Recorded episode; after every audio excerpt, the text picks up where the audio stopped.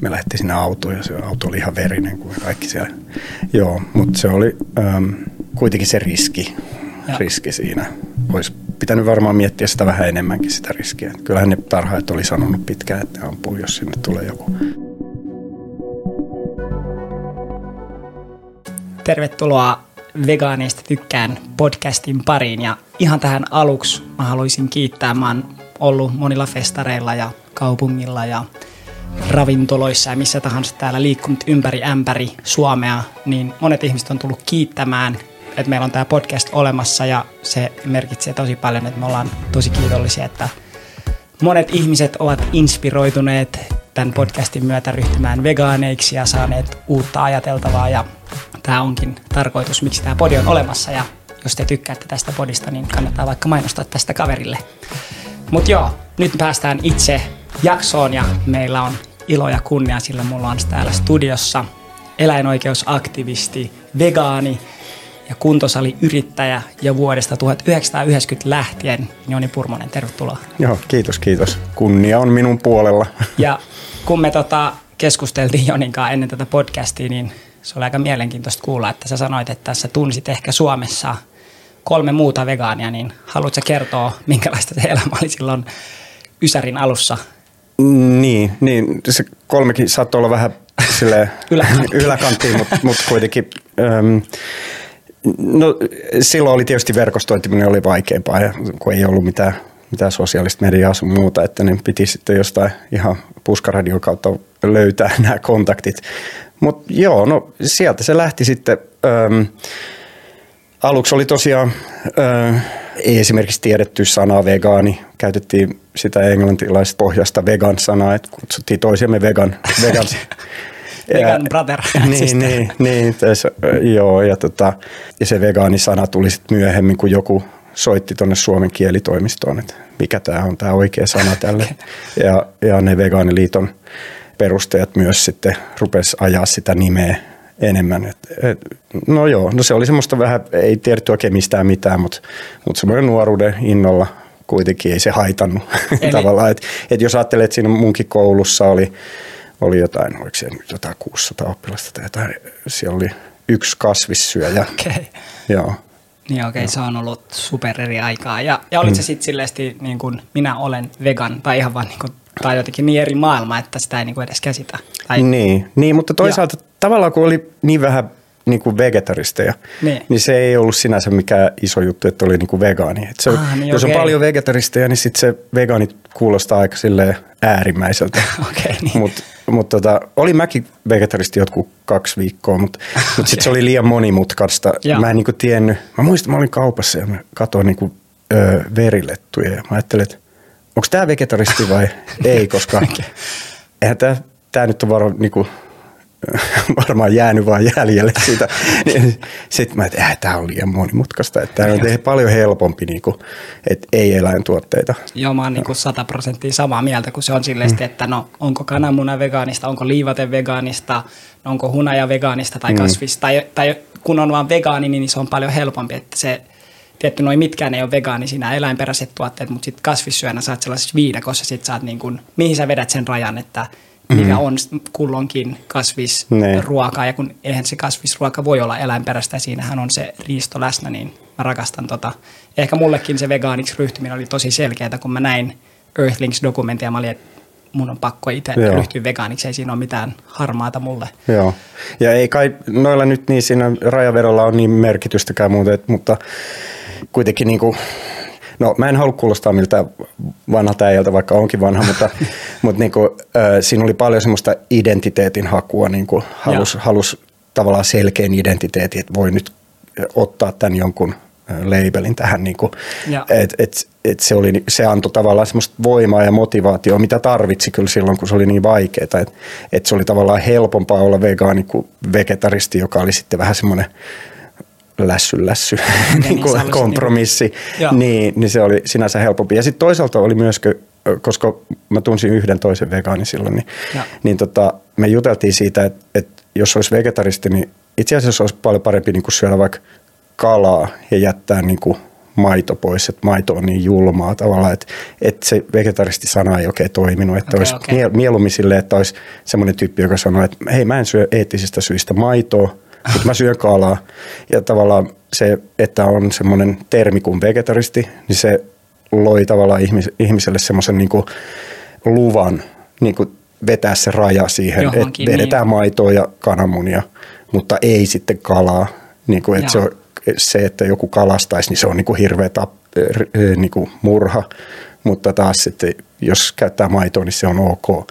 Et se, se niin kuin, mä silloin ainakin alun perin lähi siitä, että mieluummin nyt joku kalastaa jossain mökillä, kun ostaisi niin kuin valion maitoa.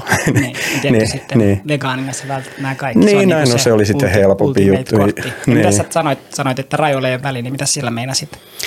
Niin, että tota, se on äh, tavallaan niin kuin se on, siinä luodaan semmoinen identiteettijuttu, että hei, mä olen vegetaristi ja sitten ne rajat on sinänsä. Niin, niin, okei. et, et, et, sinänsä ei ole väliä, että mun mielestä tosi upeaa, että nykyään on paljon yleisempää kuin silloin, että tota, ihmiset niin kuin vähentää eläinten, eläintuotteiden käyttöä. Ja siinä Joo. voi olla niin kuin paljon semmoisia moraalisia äm, syitä, miksi tehdä niin, mutta sitten samalla semmoisen elämän muut paineet tulee siihen mukaan. Ja, ja jos homma on vielä vaikeaa ja ei, ei se ole tavallaan se ruokakulttuuri ei ole muuttunut tarpeeksi, niin sitten nyt tekee nyt sitä, mitä pystyy ja tavallaan tekee semmoisen oman tasapainon eri vaateiden ja, ja moraalin muiden suhteen, mutta kuitenkin, että tekee jotain ja se on, se on mun mielestä upeaa ja sitä ei ollut silloin 90-luvulla, että siinä oli tavallaan, että piti, piti vaan luoda se identiteetti, että Joo. mä olen vegetaristi tai mä olen vegaani ja sitten Niin, ei ei ollut, ollut ei ollut flexausta tai muuta Ei edes. ollut, joo. Joo, Ja joo. sitten alun perin, kun se flexaus tuli, niin mä muistan, että siinä oli paljon semmoista kriittistä tavallaan semmoista puritaanisesta lähtökohdasta semmoista kriittistä, että hei, tämä voi olla tavallaan uhka sille veganin, veganismin edistymiselle. Mutta mun mielestä se oli alun perin jo tosi hieno juttu, koska, koska tässä ei niinku tavallaan, mun mielestä tässä ö, vegaaniliikkeessä ei yritetä niinku pakottaa joka yksilöä muuttumaan, vaan yritetään muuttaa niinku ruokailukulttuuria, koska suurin osa ihmisistä ei sinänsä kiinnosta, niinku, että on pakko syödä lihaa tai pakko syödä sitä tai tätä. Että jos ruokailukulttuuri muuttuu tarpeeksi voimakkaasti, että on, on työpaikkaruokailut ja ravintolat ja, ja kaupassa käynti ja tämmöinen tulee niinku helpommaksi ja helpommaksi ja jopa niinku vahingossa sy- syö Vahingossa tavallaan syö enemmän, niin, syömään vähemmän, vähemmän eläinkunnan tuotteita, niin tota, mun mielestä sieltä tulee se suurin muutos.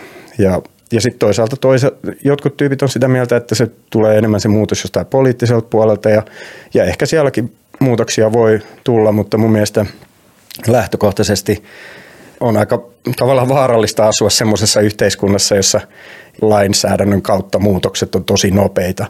Ja mehän nyt eletään aika turvallisessa, liberaalissa, vapaassa yhteiskunnassa niin kuin suhteellisesti katsottuna, kun verrataan moneen muuhun maahan.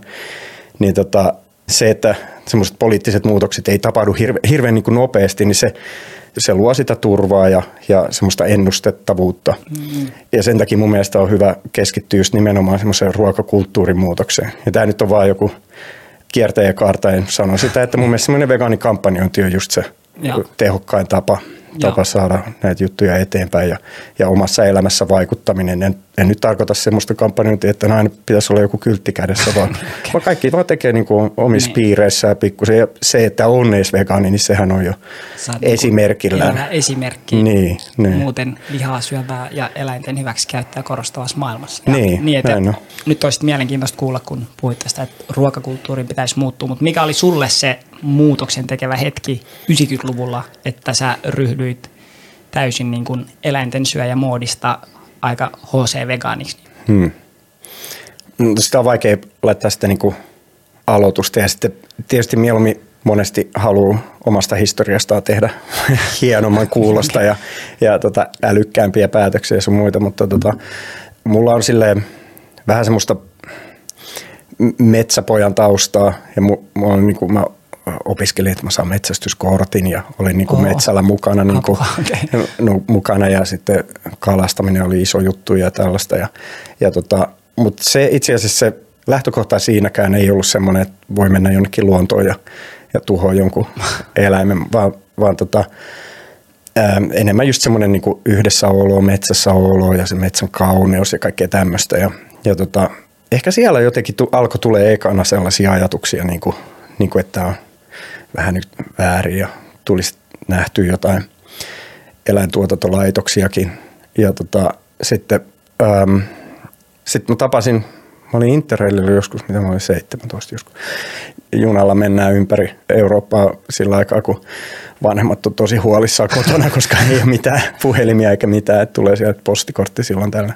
Ja, tota, äm, ja siellä mä törmäsin johonkin saksalaisiin, jotka oli niinku vegetaristeja ja, ja mä verin jotain kinkkuvoileipää ja sitten yksi niistä oli semmoinen militantti vegetaristi, joka rupesi sitten niin kuin mulle saarnaa siitä silleen huono englannilla. Ja sitten mä ajattelin, että mikä typerä tyyppi, niin kuin, typerä juttu ikinä. Ja sitten mä rupesin kuitenkin vähän sille tutkia sitä juttua ja sitten, sitten tota, ähm, kuulin semmoista äh, Vantaalla, niin kuin se on yhdessä toisessa koulussa semmoinen jätkä, joka ei syö lihaa. Sitten mä niin kuin, otin siihen yhteyttä, tai siis törmäsin kadulla. niin, niin, ja niin tota, ja sitten mä kysyin siitä jutusta ja sitten sit mä niinku, joo, ajattelin, että no mä kokeilen tätä juttua, eihän tämä mikä kuulosta miltään kovin vaikealta. Ja, joo. Niin okei, toi on niinku just mm. mielenkiintoinen, että sä, niin oot sä, oot sä vielä metsästä ja sä oot metsästä nyt? Niin, oon mä metsästä nyt, mutta tota, ei mä sitten niinku mennyt siitä metsästyskortista tai mennyt hakemaan sitä metsästyskorttia, mutta se oli niinku ajatuksena ja mulla oli se metsästäjän opas kotona ja niin opiskelin sitä niinku tarkkaan. Niin, siinä on ja, aika joo. Iso muutos ja sitten jotenkin, tai niin, että Itse asiassa mä en, mä en kyllä näe sitä isona muutoksena. Mun okay. mielestä se on ihan ok. Se, okay. Jos se oli semmoinen, niin kuin, siinä on semmoista, paljon semmoista luontoläheisyyttä. Niin, okay. se on vaan siitä viimeisestä hetkestä. niin kuin, et ei siellä kuitenkaan 99 prosenttia siitä ajasta siellä metsässä ole niin, okay, niin kuin tehdä siellä, mitään niin. semmoista niin kuin tappamista, vaikka se on niin kuin se lähtökohta, mutta monesti ihmisillä itse, itse asiassa olekaan se lähtökohta. Niin, nyt kaikki vahvan panssarin rakentaneet metsästäjät, ketkä kuuntelevat tätä podcastia, niin nyt voivat tajuta, että oikeastaan he rakastavat eläimiä, minkä yhteyden sä sitten teit. Niin, mun, mun mielestä jo, voi olla näin. Mut niin. tota, äm, ja, ja monet metsästäjät menee metsään eikä ne koskaan itse asiassa, tai siis usein ei saakaan mitään saalista. Ja, ja. ja se on kuitenkin ollut silti ihan hyvä päivä. Ja, ja, ja ehkä se oli mielenkiintoista, että kun sä kohtasit ensimmäisen militantin vegetaristin, niin sun niin reaktio oli pöyristyminen, joka varmasti varmaan meillä kaikilla on se sellainen eka reaktio, koska mm. sä et ollut varmaan siihen asti kohdannut hirveänä tällaista No en ainakaan sun... semmoista, joka saarnaisi. Niin, niin, niin. Et tota, ähm, mutta se on hyvä pitää mielessä, se, millainen mulla oma semmoinen reaktio niin oli ehkä aluksi. Se, ehkä se on mielenkiintoista, että olisiko sun elämä erilainen, vai ehkä se olisi tullut vegaani myöhemmin, mm. mutta joskus jopa saarnakin voi toimia, mm. tai että sitä ei pidä niin kuin pelätä. Niin, mä itse asiassa löysin nämä kolme saksalaista vegetaristia sitten jälkikäteen ja mä oon tavannut ne. Sait sä ne jälkeen. nyt vegaaniksi? No ne, ne ryhtyi vegaaniksi sitten monta vuotta sen jälkeen. Okay, Joo, okay, no mutta niin. ne, ne naureskeli, että okay. ai sä ryhdyt vegaaniksi heti. okay. Joo. Niin, okay. Tai no menisi pari kuukautta, mutta kuitenkin. Hyvään päätyyn.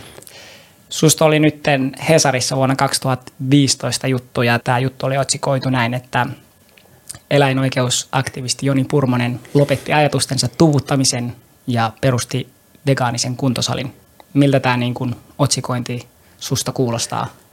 Uh, no, en mä voi sitä otsikkoa sinänsä kritisoida, jos mun semmoinen lähestymistapa on ollut tullut esiin tuputtamisen alusta saakka. Mä mielellään itse yritin sille, että, että se lähestymiskohta ei olisi tuputtaminen, mutta, mutta ehkä ne radikaalit toimet vähän niin kuin, loi sellaista kuvaa ää, silloin, mutta, mutta niin jos ajatellaan semmoista niin yksi yhteen keskustelusta ja väittelyistä, niin äh, kyllä mä yleensä halusin pitää sellaisen periaatteen mielessä, että, että tota, jos joku haluaa väitellä, niin mä mieluummin käyttäisin sen ajan sellaisen ihmisen kanssa, joka on aidosti kiinnostunut aiheesta. Et sitä mä yritin silloinkin, ähm, koska monet sanoivat, että hei, hirveän stressaavaa, kun mun vanhemmat tai mun sukulaiset tai mun partneri niin kuin ei ymmärrä tätä juttua ja me väitellään ja niin kuin välit menee huonoksi. Ja, ja tota, mun, mun neuvo silloin oli, että et, ei kannata väitellä, että et se on ihan ok,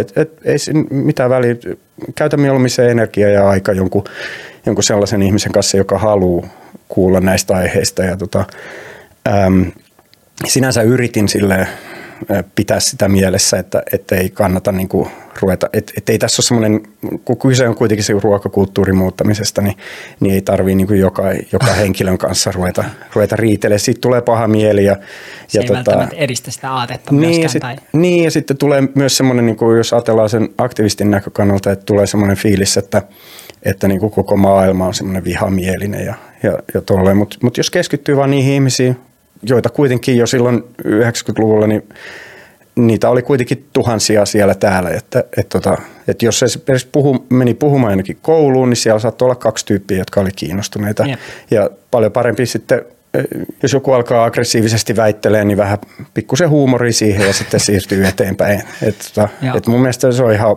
ihan ok. Ihmisillä voi olla nyt erilaisia mielipiteitä, semmoisen vapaa yhteiskunnan lähtökohta pitää olla.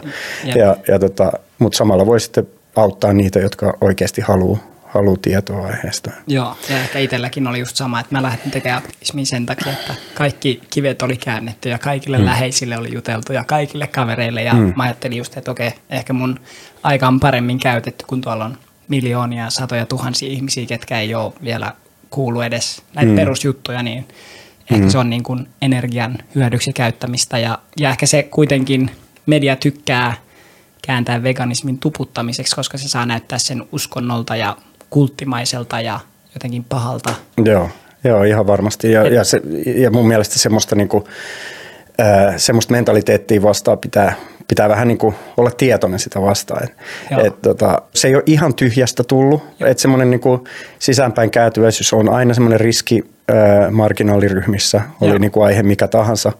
Ja vegaanijutuissakin on, on ollut paljon sellaisia merkkejä, ainakin silloin alussa. Mitä pienempi se marginaaliryhmä on, niin sitä enemmän tämmöisiä kulttimaisia piirteitä sinne saattaa niin kuin hiipiä sisään. Et, et sitä niin. täytyy niin kuin tietoisesti vastustaa, että se on semmoista sisäänpäin kääntymistä, jossa saatetaan niin kuin ruveta tuijottelemaan toisten ihmisten, niin kuin, ai jaa, sulla on ö, appelsiinimehu, et sä tiedä, että siinä appelsiinimehussa käytetään tällaista ja tällaista, niin kuin, ö, niin kuin, miten sä voit, että et sä oot vegaani. Ja, niin kuin, mitä appelsiinimehu, niin kuin, mene pois siitä. Niin oikein sulla oli hauska tarina tästä sokerista. Niin, Haluatko kertoa konkreettisia No näitä on niin monta, mä en tiedä mihin sä viittaat. No siis, mutta... että onko sokerissa käytetty sitä luuydintä? Ai joo, joo. joo, joo Tämä oli hauska yksi, vaan. Niin kuin... Joo, yksi tyyppi oli silleen, että he ei käyttänyt sokeria ja, ja oli kolme vuotta ei ollut käyttänyt sokeria ja sitten mä että onko se nyt oikeasti niin ja mä soitin Suomen sokeria ja, ja tota, sehän ja oli, siellä oli joku tuotekehittäjä oli, että no eihän tämmöistä ole toisen maailmansodan jälkeen käytetty. Niin, eli sokerissa on siis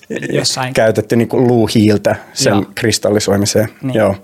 Ja tota, Suomessa, Suomessa joo. niin Suomessa, mutta mut tota, ja kuitenkin meidän yhteiskunta on niin eläintuotteisiin, se on, se on, se on niin integroitunut siihen, että, että tota, että jos voidaanhan me tietysti, jos, jos joku haluaa, niin voi ruveta stressaamaan ihan kaikesta ja pienistä ja. jutuista, mutta mulle on lähtökohtana aina ollut sellainen, että, että en mä niinku stressaa semmoisista esimerkiksi, jos pitää syödä lääkkeitä, niin sitten syö lääkkeitä, ja, vaikka ja. siinä olisi jotain eläintuotteita.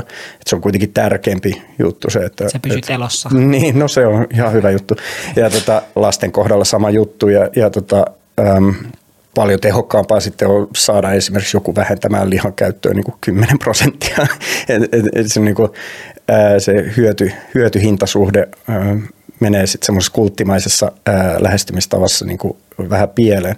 Mutta totta kai jokainen voi yrittää olla niin, niin hyvä siinä veganismissa kuin vaan voi olla, mutta, mutta kyllä nyt valitettavasti jokaisen vegaanin, vaikka semmoisen täyskulttivegaanin kotiin menisi, niin kyllä sieltä löytyy kaikkea. niin aina kaikkea, voi löytää niin, jonkun. Niin, jossa, Sulla on älypuhelin, että siinä on käytetty no jotain eläinperäisiä ainesosia. Aivan joo, joo, jossain sohvan liimassa tai jotain. Niin, niin. niin no ehkä tässä nyt olisi hyvä keskustella, että mitä on kulttivegaani ja me mm. ei haluta nyt niin kuin se, että on vegaani, niin se mun mielestä on, ei ole todellakaan mihinkään kulttiin kuulumista, koska mun mielestä se on täysin maalaisjärkeä, että et halua ne. tukea eläinten hyväksikäyttöä ja massamurhaamista, mutta mitä sä pidät sitten sellaisina, niin kuin, jos olisi sellainen checklist, että mitä, mm. mitkä täyttää tällaisen kulttivegaanipiirteet sun mielestä?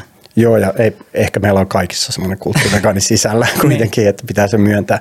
Mutta enemmän se on semmoista, niinku, että et tärkeimmäksi tulee se identiteetin puhtaus ja sisäänpäin kääntyminen siinä, että ö, esimerkiksi käyttää enemmän aikaa siihen, että, että on semmoinen niin kuin vegaanipoliisi. Yhdessä vaiheessa 90-luvulla ainakin käytettiin semmoista sanaa, en tiedä käytetäänkö vielä. Ja tota, ää, niin kuin, että tuijotetaan sinne niin kuin siihen ryhmän sisään ja tehdään ehkä semmoisia niin kuin toimia ja kampanjoja, joista tulee enemmän semmoista oman militantin vegaaniuden maineen ylläpitoa kuin se, että siitä olisi niin kuin näytettävästi hy- hyvä hyöty. Niin kuin, ja en mä niin kuin yritä tässä selitellä, että, että vaan muut olisi tähän syyllisiä. Mä ihan selkeästi itsekin toiminut joskus niin. Ja, ja tota, mutta se on sitten välillä sitä vähän herää, että olikohan tuosta nyt oikein niin hyötyä, että yeah. pitäisi olla vähän. Ja sitten ehkä se 90-luvun aktivismi saattoi olla aika isoltakin osalta semmoista, että ainakin ne, mitkä oli niin kuin mediaotsikoissa, että oli, saattoi olla sellaisia, että siinä oli vähän enemmän semmoista niin kuin tekemistä tekemisen takia tai, tai semmoisen oman niin kuin fiiliksen, omien tunteiden mukaan toimimista kuin se, että siinä olisi niin kuin jotenkin rationaalisesti mietitty, että mitenköhän saataisiin nyt eläinten oikeuksia ja veganismia edistettyä parhaiten. Joo, ja ehkä siinä on joku sellainen, että ehkä osittain tällaisesti militanttien vegaanien ansiosta sellaiset pienetkin asiat alkaa muuttumaan, että meillä on nyt kaikkia vegaanisia mm. hiushoitotuotteita, vessanpesu aineita ja kaikki näitä, että joku on siellä niin kuin kyselyä soitellut, että Joo, no, käytättekö aivan. eläinperäisiä tuotteita, että mä tiedostan sen, niin kuin, mä itsekin olen paljon käyttänyt aikaa, mm. että mä laitan jollekin valmistalle, että no onko tässä nyt eläinperäisiä tuotteita, voinko mä käyttää mm. sitä, siihen menee valtavasti aikaa, mutta toivottavasti ne sitten joskus niin kuin muuttaa, että koska se ehkä jos me elettäisiin yhteiskunnassa, missä jokaisessa tuotteessa lukee, että no niin, tämä kirja on tuotettu vegaanisesti, siinä ei ole mm. mitään eläinperäistä liimaa, niin maailma olisi helppoa, mm. mutta ehkä se, se on niin kuin double-edged sword, että siinä voi helposti mennä sit ihan överiksi, että sit mm. sä et tee yhtään mitään muuta kuin mm. vaan käy jokaisen sun kodin tavaran läpi ja mietit, että onko se mm. nyt täysin vegaaninen. Mm. Varmaan Mut, siinä on jotain toi hyvääkin. On kyllä, toi on kyllä hyvä pointti, koska ähm, esimerkiksi se, että muistakohan mä nyt oikein vai ei, mutta äh, Keiju käytti niin kuin D3 ja sitten sinne vaan soitettiin, että hei, tämä on muuten vegaaninen, paitsi tämä D3, ja sitten okei, okay, laitetaan D2. Ja se oli niin kuin yksi puhelisoitto ja tota, joltain, joltain tyypiltä, joka vaan ajatteli, että no mä nyt yritän. Ja tota, tämmöiset jutut on kyllä hyviä. Joo. Joo. mutta se on mun mielestä semmoista, että luodaan sitä ruokailukulttuuria. Lähinnä mä tarkoitan sitä, että, että jos joku näkee, että tyyppi, joka sanoo itseensä vegaaniksi, käyttääkin semmoista margariinia, missä on sitä D3, niin onkohan se paras paikka lähteä sitten niin kuin hyökkää sitten, että et sä ole vegaani, koska siinä on sitä D3 eikä D2. Ja se ei ole välttämättä ollut edes tietoinen siitä, niin, ja sitten sä oot niin. nyt niin minä tulen syytän, niin, saisin nyt kiinni. Niin, ja joskus niissä saattaa lukea, että plant-based sitten myöskin. ei välttämättä että, ole vai? Niin, niin. niin. Mutta tota, tai sitten, että jotkut vegaanit on tosi tarkkoja siitä, että äm, ei käytä semmoisia, missä lukee saattaa sisältää niin okei, okay, niin, on. Niin, mutta tota, se nyt ei ole mua haitannut koskaan. Tai sitten se, että jos menee syömään jossain ja sitten siinä samassa ravintolassa niin kuin saatetaan paistaa, joskus jopa paistaa, niin kuin mielellään ei kyllä tiedä siitä, mutta niin kuin samassa, samoissa rasvoissa tai jossain tämmöisissä. Mutta, mutta tota, no, jos lähdetään 90-luvun alkufiiliksistä, niin ei silloin kyllä ollut niin kuin mitään paikkoja, missä syödä muutenkaan, että se oli niin kuin sinänsä hankalaa, että ei pystynyt semmoisia niin hirveän tarkkoja rajoja vetämään muutenkaan. Niin, että kun sä et saanut mitään vegaanista ruokaa, niin sitten ei niin, voinutkaan syödä missä. Niin, oli sille just kolme paikkaa Helsingissä.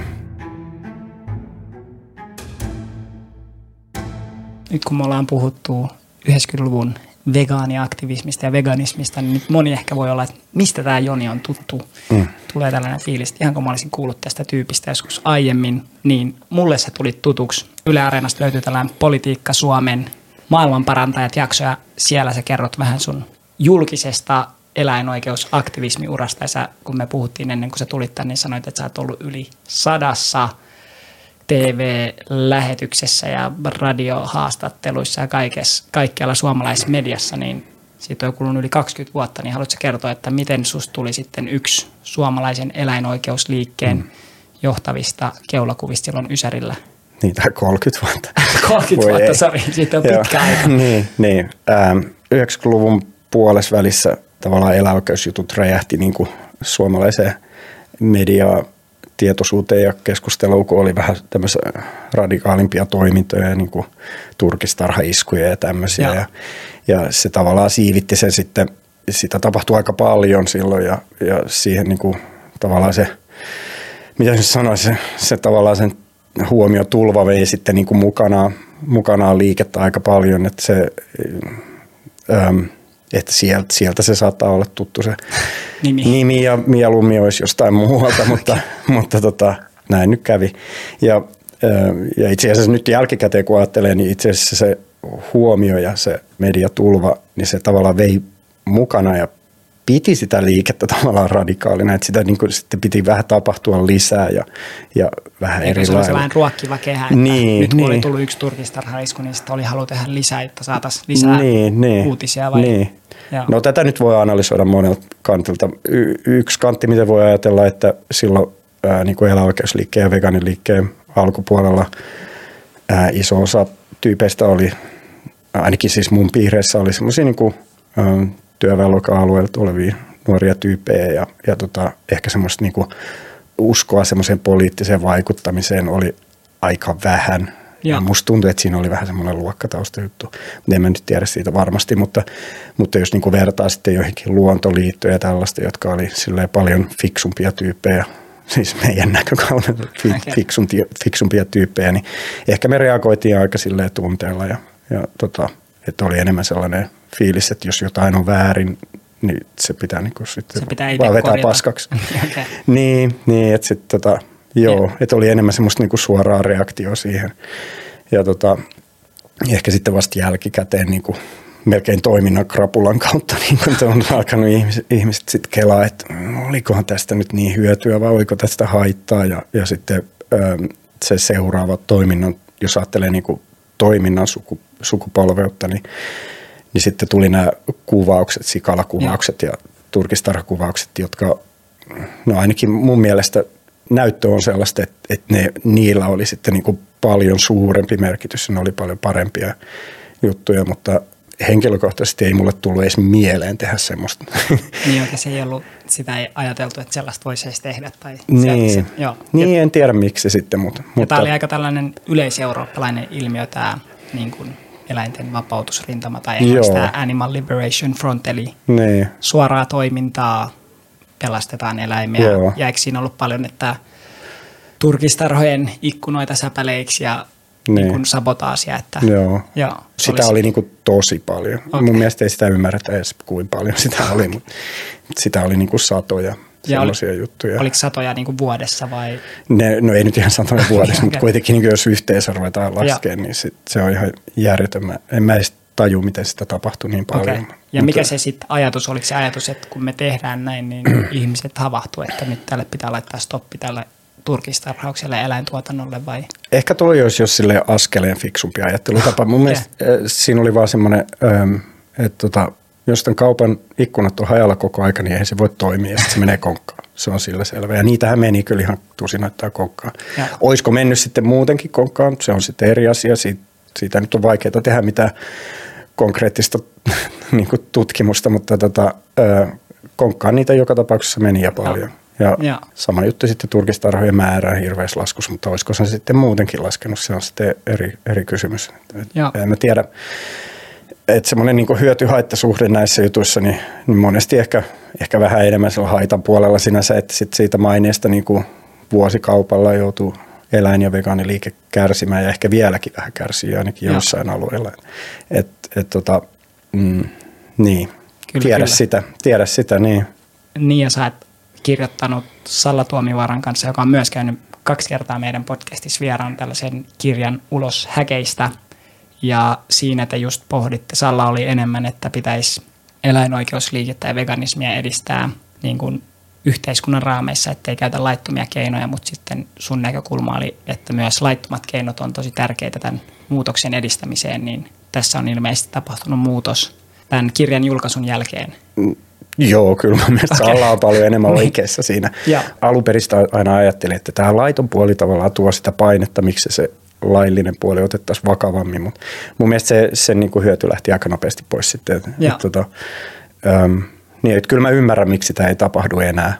Että voi niin kuin analysoida sitä. se on niin ja sitten myös henkilökohtaisia kustannuksia, että, että tota, paljon niin kuin henkilökohtaisesti niin kuin siitä aktivisteille tullut omalle elämälle tosi paljon haittaa ja, Joo. ja vielä enemmän ulkomailla, niin hirveät Niin jo. vankilatuomioita ja kaikkea tämmöistä. Kyllä, että ihmiset on pistänyt oikeasti oman koko elämänsä aika lailla vaakalaudalle. Niin, Joo. niin, että se on mun mielestä aika iso hinta sille ainakin, jos on tosi nuori, niin ruveta laittaa silleen, mutta tota, joo. Mutta et siinä mielessä kyllä niin kuin, Salla, on, Salla on paljon oikein, oikeammalla puolella tuossa noin nyt jälkikäteen katsoo, mutta hei, ää, kaikki me ollaan väärässä monta kertaa elämän aikana ja sit pitää aina välillä välillä Kelalle ja tulla sen kasinuksi, että on ollut väärässä. Ja, Niin ja, ja tämähän on sitä nöyryyttä, mikä on järkevää joskus meidän tehdä, kun varmasti tälläkin hetkellä, mä en ota siihen kantaa mikä on oikein ja väärin, mutta mm. tälläkin hetkellä on todella räiskyviä mediapersoonia maailmalla, jotka menee ja huutaa, että nyt saatana murhaajat, että Ne, te, ne.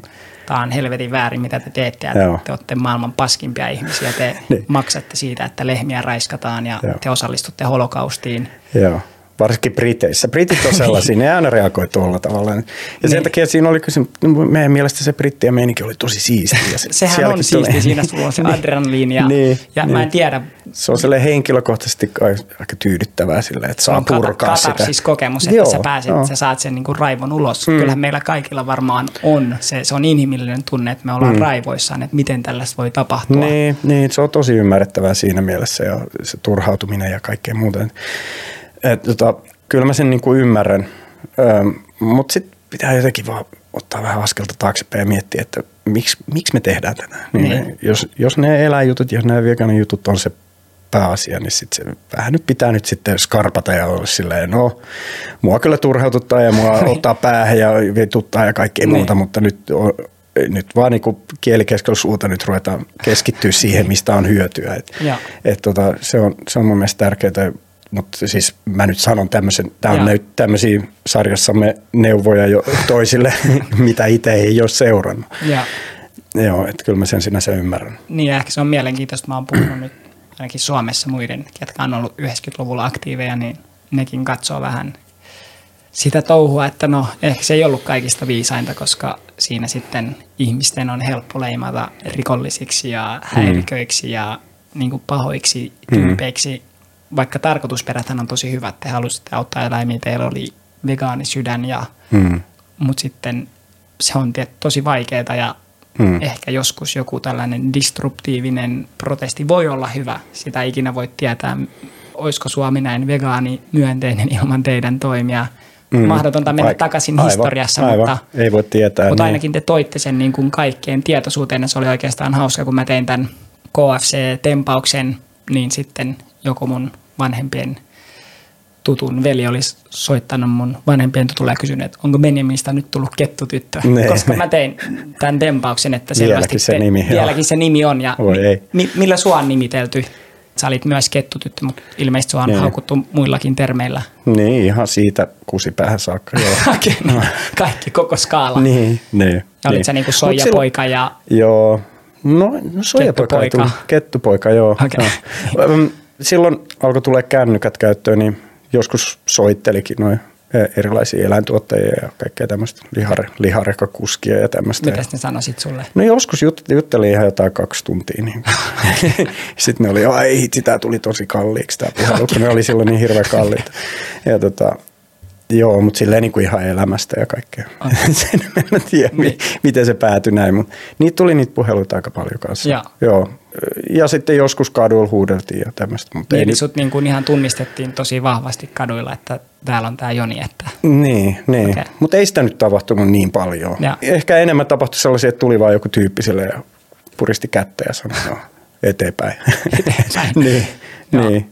Joo. niin hauska. Meillä on jotain yhtymäpintaa, koska mäkin nyt, kun tuolla kävelen kaduilla, niin Ne. ky- kyllä välillä tulee ihan positiivista, välillä Joo. negatiivista keskisormea ja Joo. kaikkea siltä väliltä. Että. Joo, joo. Mutta yleensähän se on positiivista.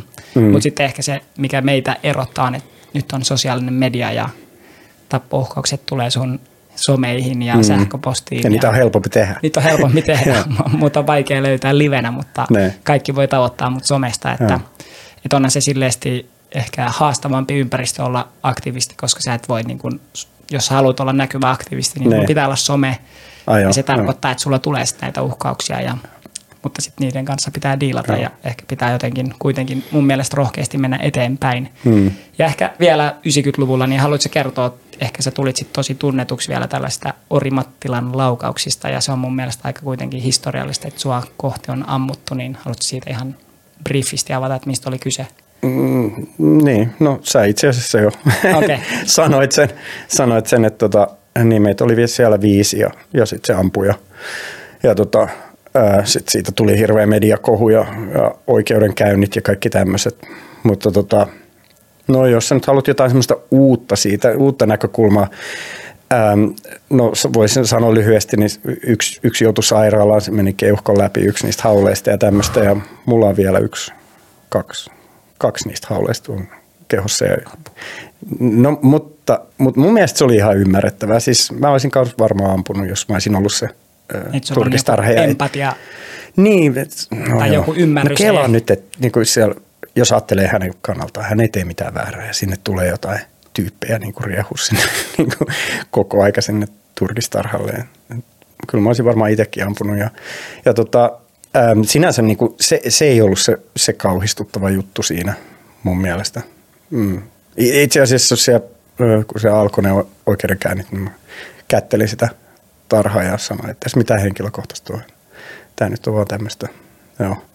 Ja en mä usko, että meistä niinku oikein kukaan sille järkytty hirveästi, että okay. se tapahtui. Niin, ehkä se niin. vaan tällaista kuunnellessa se kuulostaa mm. järkyttävältä. Että niin, te... niin, ja olihan se tietysti järkyttävä ja kauhea tapa silloin itsessä, että sinne, jossa me lähdettiin sinne autoon ja se auto oli ihan verinen kuin kaikki siellä.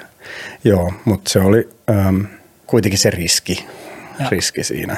Olisi pitänyt varmaan miettiä sitä vähän enemmänkin sitä riskiä. Kyllähän ne tarhaajat oli sanonut pitkään, että ampuu, jos sinne tulee joku mutta joo, se toisi sitten tietysti taas sitten eri tavalla nämä jutut, jutut ö, julkisuuteen ja siinä oli hirveä media ö, mylly päällä. Ja silloin kun ei ollut niin sitä somea eikä nyt hirveästi nettiäkään, mutta tota, ö, no alkoihan silloin olla jo netti vähän isompi, mutta, mutta niin kuin joku puoli yhdeksän uutiset oli iso juttu, että sitähän niin, katsoi hirveän paljon ihmiset. Milloin, se oli, minä vuonna tämä tapahtui? No niin, oliko se ö, 96? Niin. 96, okei, okay, no niin. Mä en ollut edes silloin syntynyt, että ai, olen niin, niin nuori. nuori. Ai, ai, ai, mä, ai, ai, ai vitsi. Ennen, olemassa Niin. okei, okay.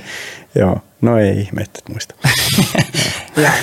Mutta kela, että se, niitä tarhaiskuja jatkui sen jälkeenkin. Niin, että ihmiset Et, oli vielä valmiita tietäen, että väkivallan uhka on olemassa. Niin joo, joo, loppuiko joo. sulta se siihen vai sä vielä – tai ei tarvitse mm. kertoa, jos niin, näin, halua. No en tiedä, onhan ne jo vanhentunut. Kai jotain, jotain pikkuräpellystä tuli vielä tehtyä ennen, kuin, ennen kuin sitten sit mä muutin ulkomaille. Ja nyt kun kuuntelee tätä sun tarinaa ja eläinoikeusaktivismia ja niin kuin jonkinnäköisenä keulakuvana tässä eläinoikeusliikkeessä Ysärillä olleena, niin ehkä sun aikaa ja nyt meidän 2020-lukua mm.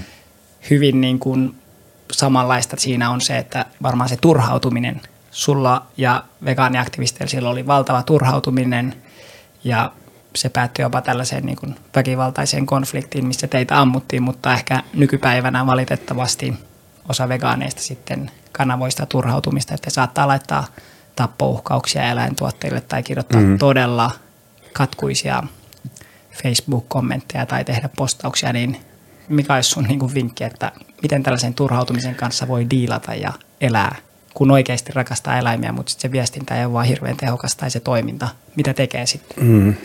Niin kyllä mä se, ymmärrän sen turhautumisen ja onhan se kauheata, että tilanne on tämmöinen.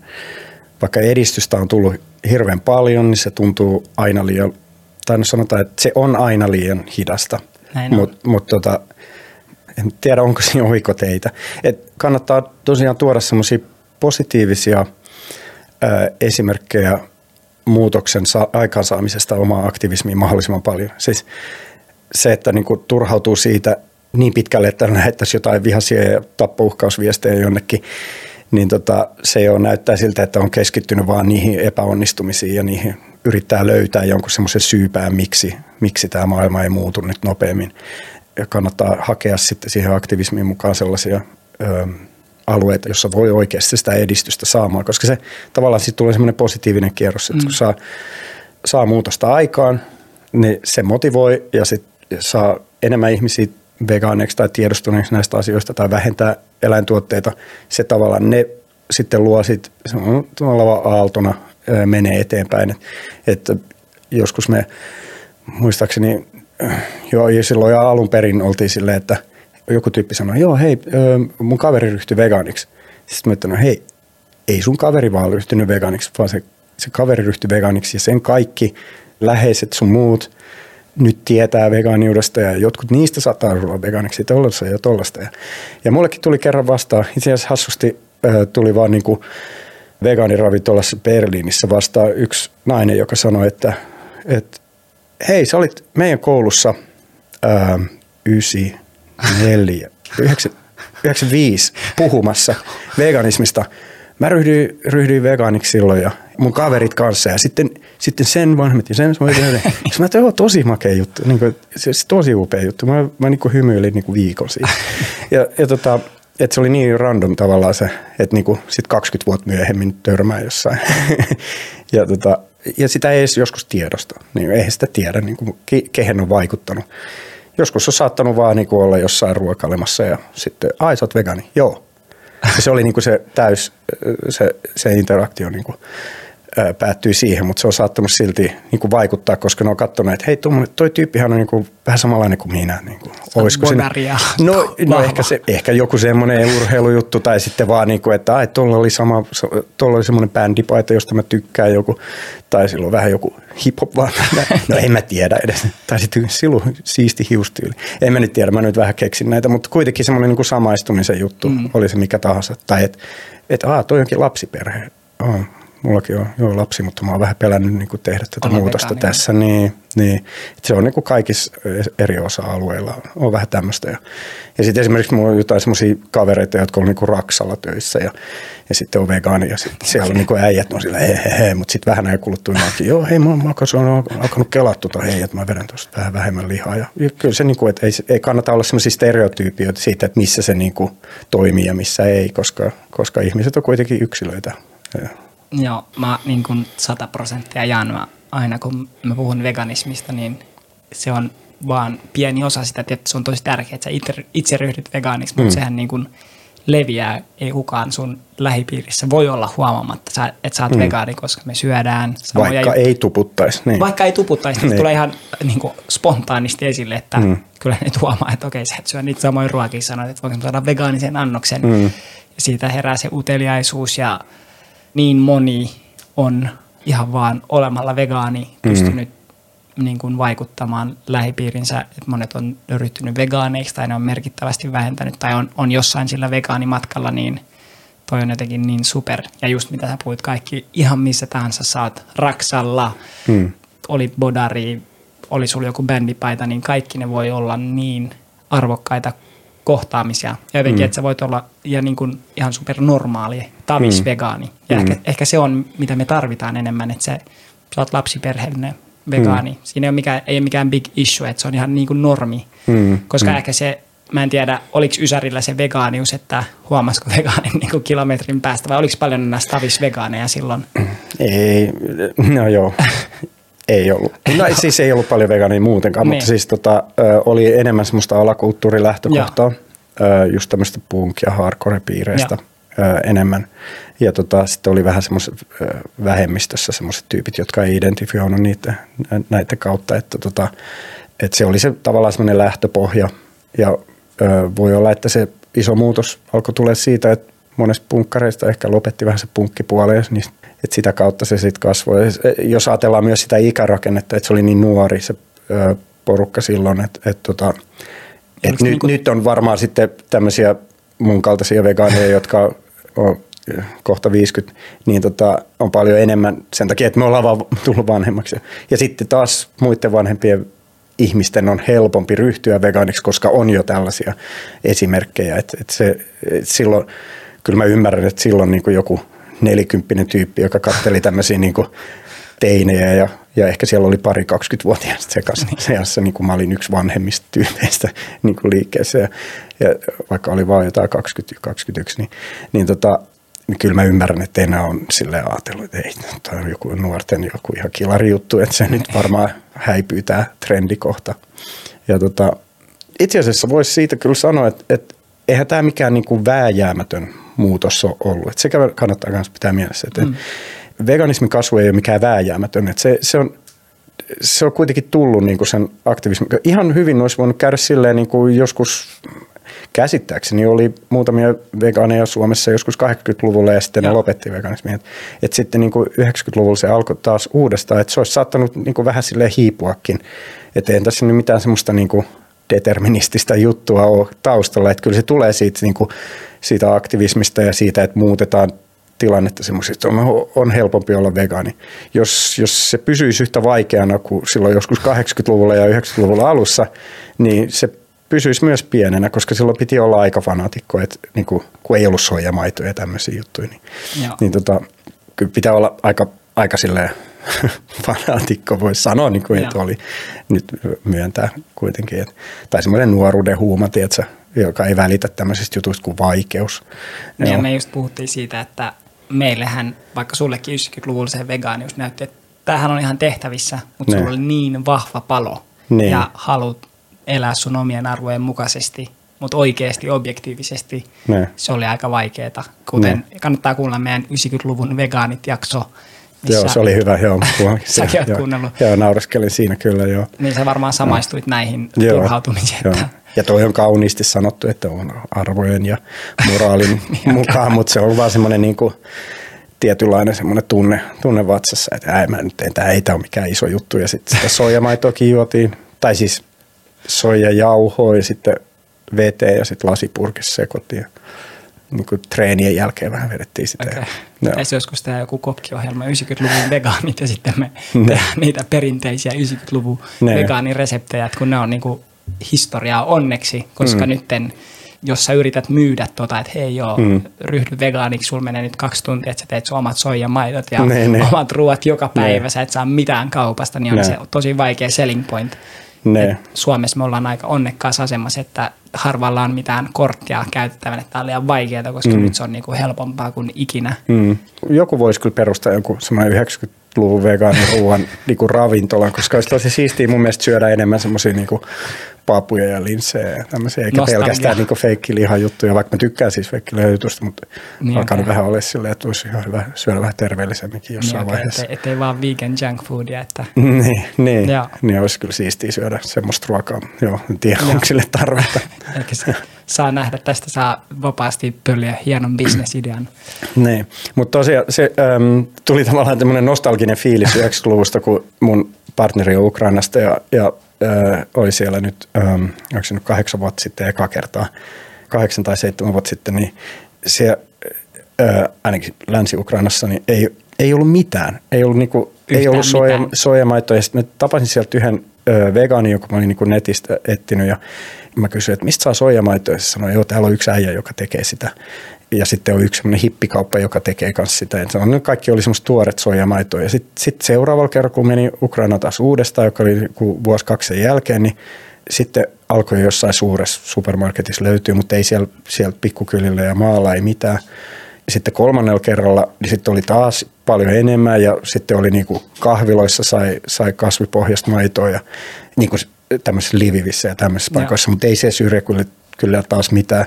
Ja nyt on taas edistynyt paljon. Nyt tietysti on hommat jäissä vähän enemmän, mutta silti niin kuin esimerkiksi nyt yksi tyyppi kertoi mulle, että, että tota, oliko se nyt joku 80 kilsaa eturintamasta, niin siellä, sielläkin sai vielä niin kuin kauralatteen bensa-asemalta. Okay, niin, niin, aha, okei, okay, ei, ei, ei anna periksi kyllä noissa jutuissa. Ja, ja tota, mutta se edistyminen kyllä varmaan tulee räjähtää aika paljon sen jälkeen, kun Ukraina voittaa tämän jutun. Jep.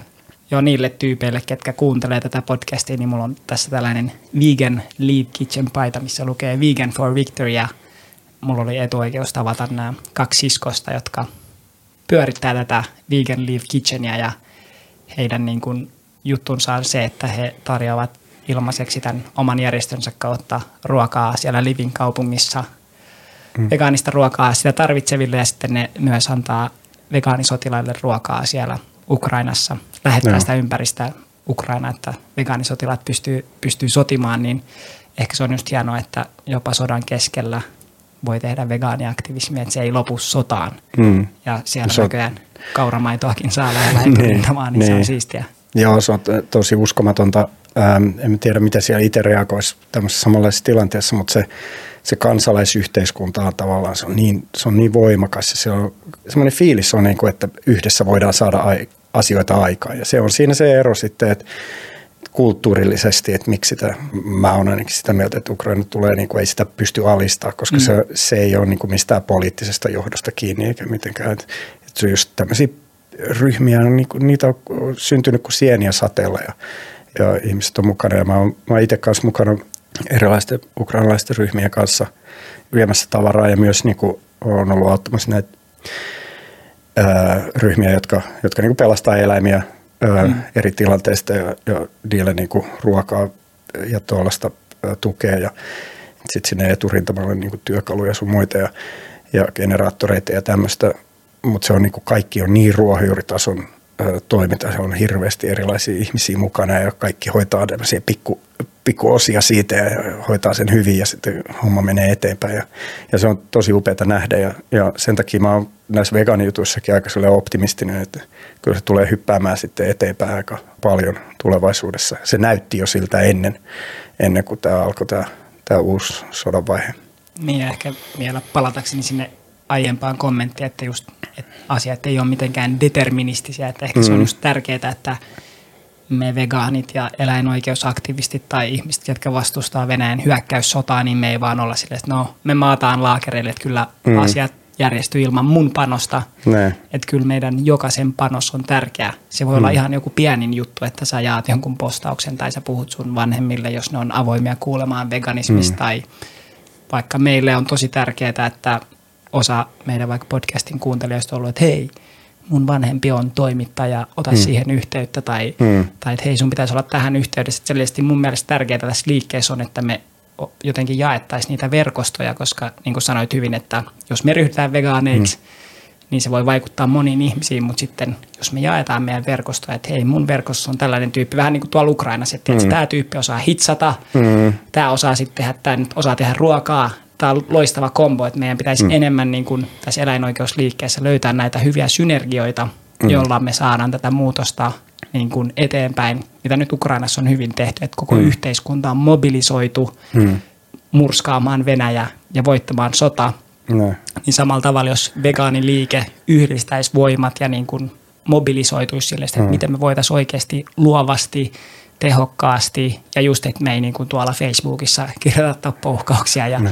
tehdä tällaisia typeriä juttuja, niin miten me saataisiin tätä muutosta vietyä nopeammin maaliin, että mm. meillä on kuitenkin, me vastustetaan kaikki eläintuotantoa ja halutaan muutosta, mutta mm. meidän pitää jotenkin vaan kehittyä siinä ja olla parempia päivä päivältä. Että, mm. Mutta se on se, se tavallaan muutoksen vääjäämättömyydestä, että niin kuin yhdessäkin vaiheessa monet ajattelivat, että ei, rasismi on kohta niin kuin poissa, niin kuin, koska se niin kuin edistyy niin paljon ja sitten yhtäkkiä se taas noustaa päätä ja jotenkin se lähtee ihan kasvuunkin, että jos sitä ei niin kuin aktiivisesti löydä niitä tapoja, miten sitä saadaan ajettua alas. Et tietysti joskus jäädään jumiin vanhoihin toimintatapoihin ja keskustelutapoihin ja sitten se ei yhtäkkiä enää toimi. Sitten siinä on vähän semmoista niin kuin vastustusta siitä, että pitäisi muuttaa omia taktiikoita ja lähestymistapoja. Ja mutta mut tota, tosiaan niin sama juttu näissä vegaanijutuissa.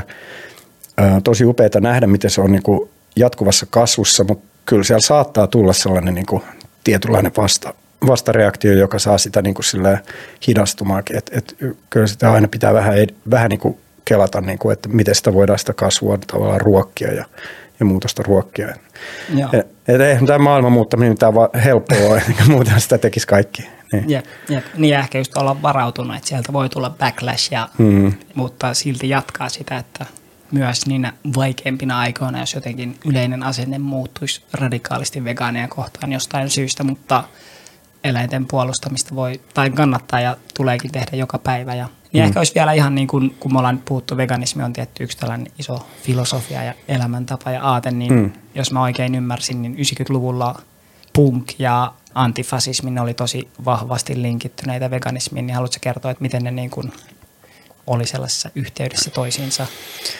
J- joo, siis mulla on vaan oma, oma näkökanta siihen. Mulle se punk-juttu ei ollut koskaan tärkeä ja oikeastaan en, en niin kuin tykännytkään siitä, mutta, tota, mutta siellä oli tosi paljon upeita ihmisiä ja, ja sen takia se oli semmoinen tavalla verkostoitumismahdollisuus mennä punkkikeikoille ja jakaa tietoa esimerkiksi lenttareita veganismista ja Samin kanssa. Mentiin paljon näitä keikkoja niin kuin ympäri, ympäri Suomea läpi ö, yhdessä vaiheessa ja hän lenttareita ja sitten mielellään meni, niin kuin, kun alkoi musiikki, niin menin vähän ulos sieltä, kun se ei ole jotenkin uponnut, mutta, tota, mutta tosi upeita ihmisiä siellä ja, äm, antifasismi oli myös silleen, silloin oli enemmän semmoista katutason antifasismia ja, ja lähtökohtaisesti eläinliike oli kanssa. Siinä oli paljon sellaista päällekkäisyyttä antifasismin kanssa. Et mulle se on ollut myös lähellä sydäntä pitkään ja, ja yhä. Öm, mutta sinänsä tavallaan se oli ehkä vähän vaikeuttikin sitä vegaaniliikkeen kasvattamista, että siinä oli hirveästi erilaisia niin kuin vahvoja poliittisia mielipiteitä mukana, koska siinä piti tavallaan sitten ostaa koko paketti. Mm. niin kuin, että tota, se, se ei ollut kovin lähestyttävä sinänsä, mutta se, mun mielestä sitten se kasvo siitä, kun se veganismi alkoi leviä ja oli myös ei-punkkareita, jotka alkoi vegaaniksi ja ää, ei-alakulttuurityyppejä, niin tota, sitä kautta se sitten normalisoitu yhä enemmän ja alkoi kunnolla kasvamaan. Että se ei ollut semmoinen pelkästään semmoinen alakulttuurijuttu. Niin, eli pointtina, että sä voit olla vegaani, vaikka sä olisit oikeistolainen arvoiltasi tai vaikka sä olisit jotain, vaikka sä et olisi kaikesta samaa mieltä, niin... No ideaalitilanteessa, jos ajattelee, että kaikkien pitäisi olla vegaaneja, niin, mutta kuitenkin kaikkien mielipiteitä ei voida kontrolloida tuolle. Oikeistolaisuuttakin on vähän eri taso, että onko kyllä, nyt kyllä. joku rasisti, ääri, äärioikeistolainen fasisti vai, vai sitten joku kokoomuksen kannattaja, että se nyt on ihan eri asia. Jep, että jep. Kyllä niitä, niin, äm, semmoista yhteistä keskustelupohjaa voi löytää, löytää sitten, äm, mutta kyllähän niitä äärioikeistolaisvegaanejakin on ja on ollut. Joo, silloin 90-luvullakin oli jotain tyyppejä, niin, mutta ei ne sitten niin kuitenkaan, ristiin, koska joo, ne ei ne niin, sitten eläinliikkeeseen voinut ikinä tulla Jep. mukaan, koska ei, ne, joo, ei niitä olisi hyväksytty sitten niin ja tietysti eläinoikeusliikkeiden on tietysti hyvä olla nolla toleranssi kaikille rasismille joo, ja joo, fasismille ja, joo, ja seksismille. Ja kyllä, tuollaista. näille kaikille syrjinnän muodoille, koska tietysti mm. me halutaan mm. hyvää maailmaa kaikille. Niin, mutta tosin silloin 90-luvulla nämä rasismi ja seksismi ja tämmöiset niin kuin määritelmät oli vähän erilaisia kuin nykyään. Et, et tota, nykyään se saattaa näyttää, että silloin ei oikein vielä tiedetty ihan, että mitä ne merkitsee ja miten käyttäytyy, jos, jos se otetaan vakavasti huomioon, mutta, mutta yritys oli kova kuitenkin. Niin, Joo. Niin, niin.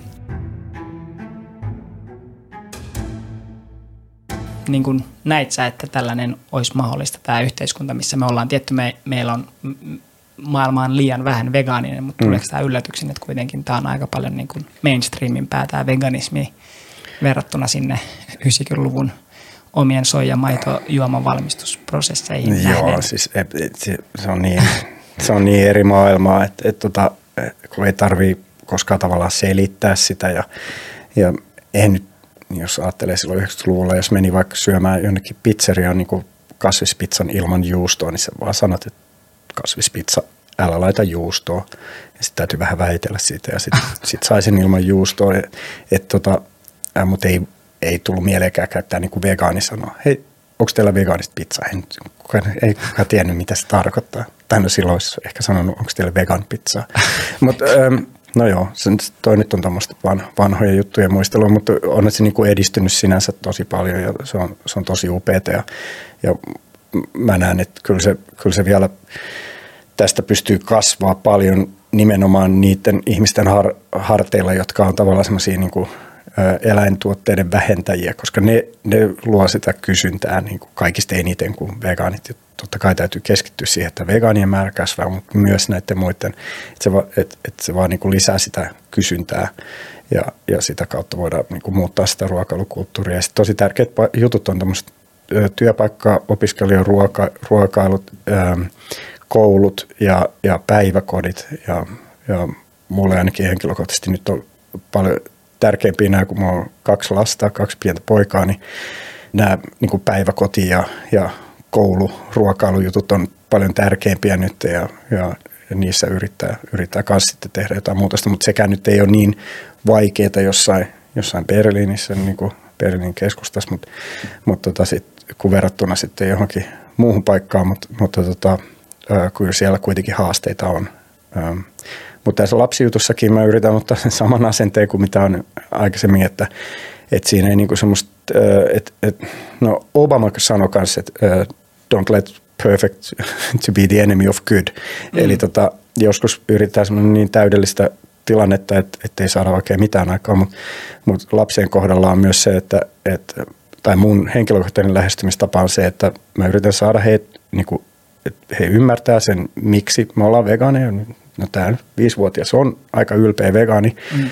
mutta et mä yritän tehdä sille, että ei tule mitään semmoisia negatiivisia konnotaatioita ruokailun suhteen, että et, niinku, et, et mä ei koskaan sanoisi, että et sä saa syödä tuota, tuo ei ole vegaani, tätä tämmöistä. Et, et jos se on niinku kavereiden kanssa ja siinä on joku kakku ja kaverit syö sitä kakkua ja sitten se syö sen kakku ja se ei ole vegaani, niin en mä sitten sano niinku sinänsä mitään. Joskus se kysyy, hei papa, onko toi vegaani? No, että no ei taida olla, joo, harmi paikka, mutta toi voisi olla. Sitten se ottaa sen, ja, ja tota, mutta en mä niinku, ö, rupea sitä silleen, ö, mun mielestä tärkeää, että ei tule mitään muutenkaan ruokailun kanssa, niin tule semmoisia hirveitä negatiivisia juttuja, että tulisi vähän semmoinen ter, ö, terveellinen ja, ja positiivinen ö, suhde ruokaa ja veganismiin samalla.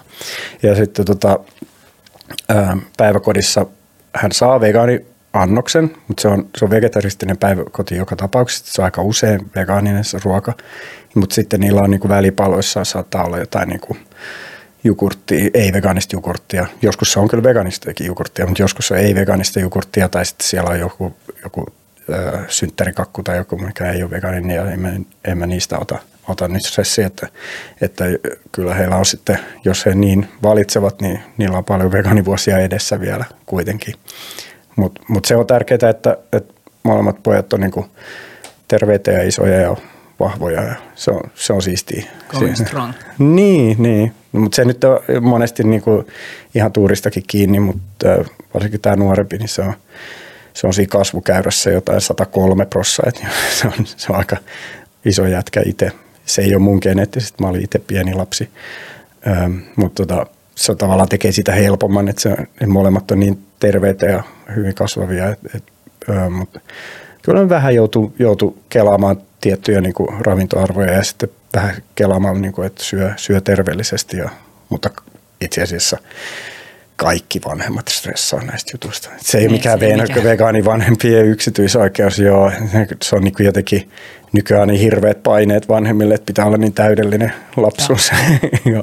niin tietysti se u- uutta on siinä, että sitten nämä lapset kasvaa maailmassa, missä on paljon muitakin vegaanilapsia, niin mm. niin niillä on se jaettu kokemus. Mm. Mutta on se kyllä aika shokki yrittää selittää lihatiskiä vegaanilapsille, koska niinku ne, on, ne vaan ei ne taju, että se on niinku eläin. Sitten on ihan järkyttyneet siitä. Mitä? Niinku, joo, jotkut syö tota, mutta kelaa joku lapsen silmin, nyt sitä pitää, sitä pitää niinku oikein valmistaa. Muista, että kaikki ei ole vegaanit, jotkut syö eläimiä. Se on kyllä aika shokki. Niin, että se lapsi elää sellaisessa jonkinnäköisessä dystopiassa, että mm. ne, ne tajuu, että ne ei tee tätä pahaa, mutta sitten on se, että miten on mahdollista, mm. että kun tekee tätä. Mm. Tai että jos sä sanoit, että hei, hei, hei, tiedätkö mitä, joku tyyppi sanoi, että se, se söi kanaa, niin kuin, niin kuin se, se, että joo, jotkut kyllä syö kanaa, joo.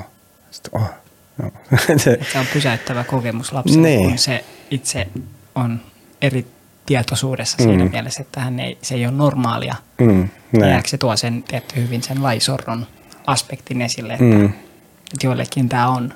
Ne. Tai niin, miten se on niin kuin vastakkain sen vallitsevan järjestelmän ne. kanssa. Mutta jos lapsi syö kanan lihaa, niin yleensä ei ne kyllä tiedä, että ne syö kanaa. ne järkyttyisi itse siitä, että mitä söikö mä oikeasti kanaa. Niin niin. Että et siinä on, se, lapsi pitää kouluttaa syömään lihaa mun mielestä enemmän kuin vegaaniksi. Että se mua vähän ärsyttää, kun jengi sanoo, niin kuin, että aiotko pakottaa niin lapsen ole vegaani? Se, että, ei, musta tuntuu, että sun pitää kouluttaa lapsi syömään lihaa paljon enemmän kuin meidän pitää, että se ei syö eläimiä. Se on paljon helpompaa tiedätkö, selittää, että me ei syödä eläimiä. Se on, se on aika yksi oikosta silleen, että niin, lapset, lapset niin. rakastaa eläimiä, sitten on silleen, että me ei syödä kavereita. Joka, ah, no, tosiaan, sehän, joo, sehän joo. kuulostaa ihan joo. loogiselta. Että... Ajattelin nyt, että katsoo jotain, mikä se on se pipsapossu tai mikä, katsoo sitä ja sitten syö niin kuin jotain sianlihaa samaan aikaan. Et sen, niin kuin, se täytyy selittää niin kuin sille lapselle, että joo, että se, hei, tämä on ihan ok, että me ollaan tapettu tämä eläin.